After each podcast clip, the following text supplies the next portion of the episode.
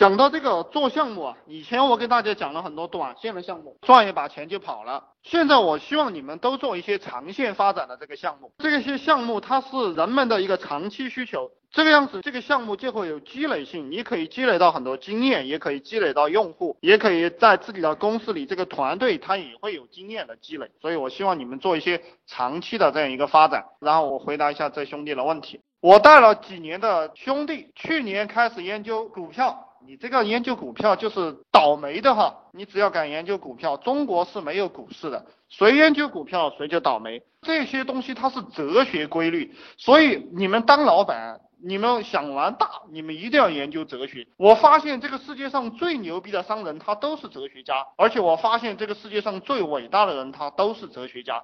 哲学家他是脑袋清明的人，陷进去了出不来，如何说服他放弃？你不用说服他放弃。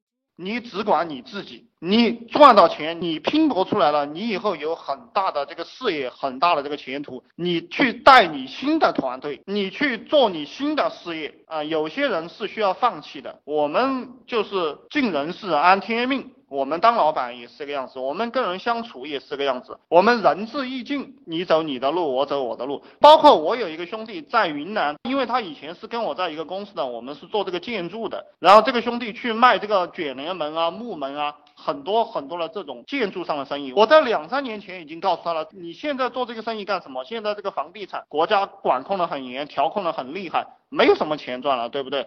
已经不像前面十年那样暴利了。我劝他不要去做，非要做上百万的这个资金砸进去，现在出不来，还在做，找我借钱。他开口向我借钱，我借不借给他？我肯定不借给他，对不对？他对这个商业的理论，对这个世界，对人性都没有认识。我借给他几十万，借给他上百万，后果就是他把我的钱用光了，他自己也没做起来。他没有饭吃了，他说啊，我要饿死了。我可以给他打两三千块钱，三四千块钱，但是你要问我借钱去做生意，我肯定是不给的。我只会管我自己，我把我自己的企业管好，把我自己的团队管好，我以后有前途了，这个才是正事。他以后老了要死了。